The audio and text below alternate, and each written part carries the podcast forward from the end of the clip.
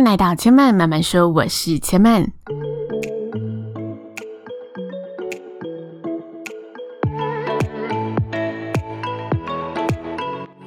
目前频道在 Apple Podcast、Spotify、KKBox 以及 Google Podcast 都听得到。喜欢的朋友欢迎帮千嫚订阅并留言评论，让更多人可以认识千嫚慢慢说喽。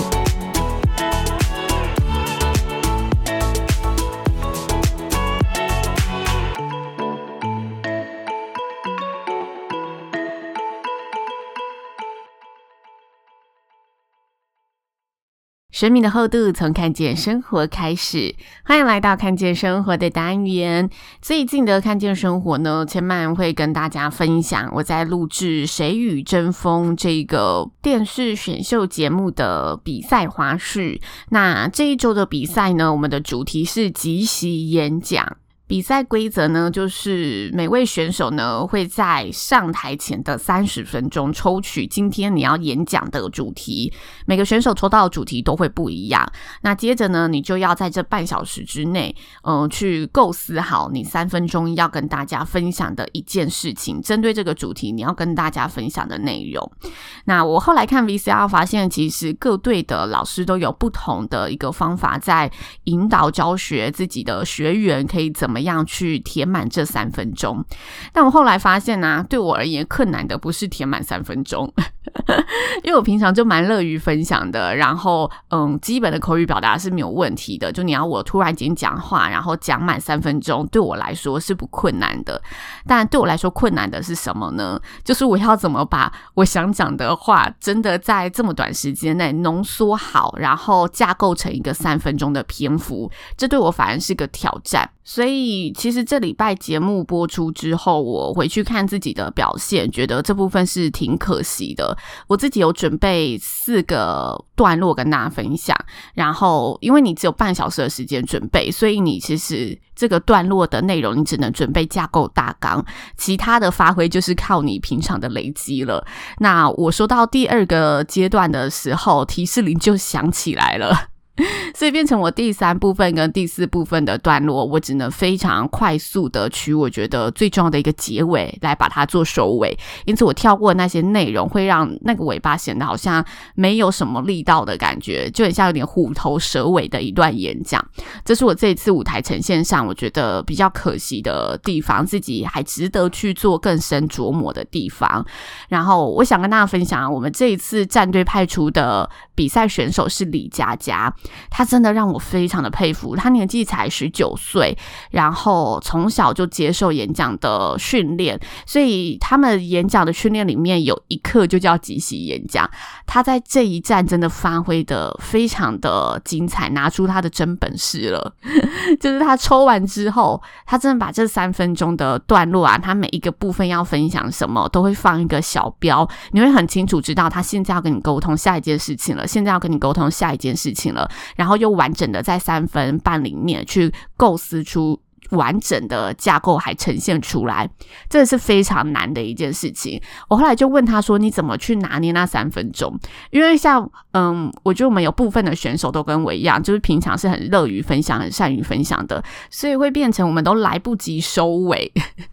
就是我们在舞台上说着说着，哎，时间就过了，然后其实我们都才说到一半而已。然后就问他说：“你怎么在心里去掌控那个三分钟的时间？”他说：“这其实就是一段的训练，因为他知道三分钟真的非常短，尤其当你又是嗯很知道你要分享故事是什么时候，你有时候会怕大家听不懂，所以你又会去做很多叙述。但其实这种叙述在短讲里面是不必要的，你反而要更清晰的知道。”重点有提到就好，所以他说每个重点他都会有一句话，他知道哦，提到那一句话，那他这个重点就点到了。我觉得这是一个蛮好的技巧分享，也是蛮好的一个学习。就如果你只有一分钟的时间，你只有三分钟的时间要跟大家去分享一件事情，那就设设你自己觉得最重要的三句话，然后你其实只要把这三句话串起来，其他的东西等大家有兴趣了，我们再去做下一步讲解，还是等真的这个嗯时间有剩余的时候，我们再去进一步的说明。这是我在这一次呢比赛当中跟选手们讨教学习到的一个，我觉得沟通上蛮实用的一个技巧，也分享给大家。那这次我抽到的主题是影响我最深的一句话。那我跟大家分享的是选择生活，而不是被生活选择。先跟大家说一下，因为它就是即席演讲，所以其实我没有完整的讲稿。那我先大概跟大家说一下我分享的内容，说完之后，我再跟大家说一下，就我其实事前接受训练的时候有学习到的一些猜题技巧。嗯，那我这一次分享的内容是拿我自己跟。呃，好姐妹的故事来做分享，因为我一个非常要好的姐妹，她嫁到了美国，然后她大概是在二十二岁的时候嫁过去，也就是我们刚毕业的时候，诶，二十四岁，她经过了两年嫁过去，但她在二十二岁遇上遇上了这个老公，因为她去美国 working holiday，然后这也是她的初恋哦，所以当她嫁过去的时候，我们其实是呃蛮觉得她很勇敢，但第第二方面又是蛮。替他担心的，因为觉得，诶，他会不会是因为初恋还没有想清楚，就这样子嫁过去？但其实他比我们任何人都更清楚他想要的生活。尤其当我到了美国参加他的婚礼之后，我觉得他那一份勇敢跟清楚自己想要的是什么，反而是我值得去检讨我自己的地方。所以在那趟旅程之后，我就问他说：“你真的要在这里生活吗？”然后他就说：“对啊，他确定他觉得这里的生活模式都是他未来。”想要的生活模式，他不觉得便利的都市就是好，他反而觉得这样子的乡村生活对他而言是符合他的生活风格的。然后那个时候我回来台湾，我就马上离职，因为我就觉得人家。已经在那边，嗯、呃，很清楚的选择他未来要过怎么样的生活了。然后我还在这边，就是生活一天一天的过，然后好像选择我现在生活可以选择的事情而已。我没有把那个选择的视野拉高，没有把那个选择权握在我手上。我好像就被生活支配着。哦，下一步，那我该选择什么事情了？而非我确定我要去选择我要过什么样子的生活。这是我在这一趟旅程中的一个收获，跟我自己的一个心思。然后刚好我抽到的题目是影响我最深的一句话，我就把朋友的这句话呢拿出来美化一下，就是选择生活而不是被生活选择，然后去分享这个故事。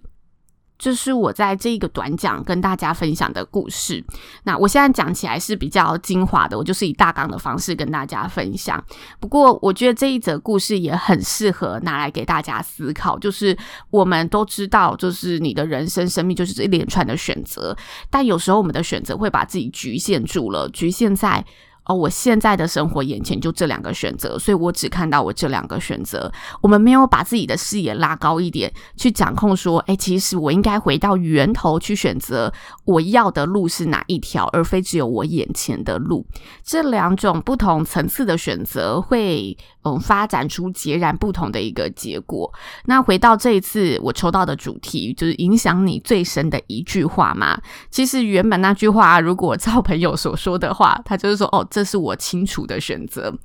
你只讲这句话就会显得有点没有力道嘛，所以那个时候我们的战略技巧就是，我们事前其实选手都有去搜集一些自己喜欢的金句名言。那我又比较偏向，我比较喜欢平易近人的金句，我比较希望自己不要用太多什么名人名言，那个就会显得好像太刻意、太矫情。所以我自己锁定的金句类型，我事前在做的时候，我有把它分类一下，就是哎，这是你的人生，然后这是针对爱情，这是。针对友情，然后我写下的那些话都是我之前阅读的书里面。我有记录下来，我觉得蛮打动我的一些文句，然后把它加以的修饰一下，变成我自己的东西，我就把它拿来做我这一次的金句。那为什么要有这个金句库呢？因为今天啊，无论你抽到什么样子的题目，你只要适时的在里面每个段落，然后抛出一个金句，抛出一句重点精华、浓缩过、整理过的对仗家具也好，大家就会觉得哦，这个短讲里面是。有听到一些含金量高的东西，这样你就很容易吸住大家的耳朵。它就很像是新闻标题的作用，或者是我们在 po 文好了，在 po FB、在 po IG 的时候，我们会在第一句话放上一个重点，它就有那一个作用，就是会让你一开始就知道哦，我要讲什么。所以你可以拿来破题，你也可以拿来收尾，让大家留下一个比较深刻的印象。因为你中间一定是会是比较口语化的表达，毕竟即席演讲，你要字字句句都非常精准到位，真的是非常深厚的功力。所以你中间一。一定会是有比较口语化去叙述一件事情的时候，但是你要让大家觉得这个东西是精彩、有深度的，你就需要有那个金句的存在。这是我们这一次呢，在应战谁与争锋即席演讲的这一战所准备的一个事前猜题技巧。也与大家分享，我觉得蛮好用的。所以今天分享的两个技巧，我觉得都是我之后会蛮受用的一个学习。第一个就是，嗯，我把我要讲的段落都归纳出一句话，然后只要我有把那句话点出来之后。我知道我时间有限，我就要赶快提醒自己要进程到下一个阶段，不要再去做其他的细节叙述。第二个部分呢，就是金句库的累积。其实我自己平常阅读啊，都会在手机里面的记事本打下，就是我觉得很棒的一句话，所以我平常手机就有一些资料了。但我觉得要适时的把这些资料分门别类，把它整理好。然后你觉得，诶，也许我是要做报告，还是我要做简报，还是这次我要跟大家去说书会的分享？我就可以拿出其中我觉得比较适合这个主题的内容，去当做我这一次的一个小标，或是这一次的一个结语，这些都是自己平常就可以去累积的宝典库。那在这一周的赛事呢，其实还有一个重点进展，就是我们已经比了第六站嘛，然后这六站的分数会加总起来做第一阶段的淘汰。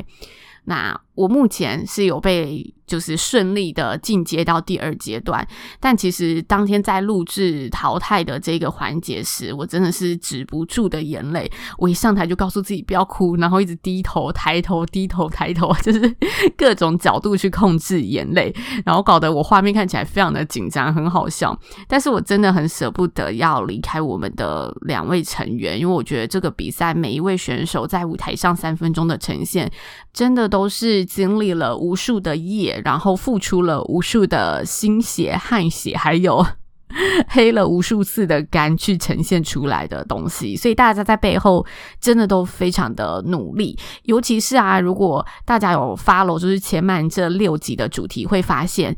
这个舞台真的是一场硬战，因为它每周的主题方向都是横跨不同领域的，就是你要。会呃描述情感，然后掌握情感去说一件感动的事。你又要会说喜剧，会呃让人可以会心一笑去说幽默的事。你又要可以提出一个具体的方案，然后嗯、让大家愿意掏出他的资源去做募资去做提案。接着呢，你又要会说服，然后在这一个单元你又要会即席演讲。哇！这真的是一个全能型讲者的培训挑战营。如果讲白话一点啊，就像是呃，我们看那一些团体韩团好了，里面有人是负责 rap 的，里面有人是负责唱歌的，有人负责跳舞的。但是在这个口语表达的选秀舞台呢，就是你这个人。什么东西你都要会，你要会飙高音，你要会唱嘻哈，然后你要可以唱跳，你要呃，同时是门面担当，掌控好自己的外在形象、肢体语言。你就是艺人，但是又要全能发展，所以真的是蛮硬的一个舞台。不过。嗯，比赛就是这样啦。这样你选择了，它就是一个自我挑战的过程。那接下来千曼也会继续跟大家分享我在这个舞台上的突破和学习。那以上就是千曼今天的分享喽，希望大家会喜欢。千曼慢慢说，今天就说到这里了，也邀请大家下次再来听我说喽，拜拜。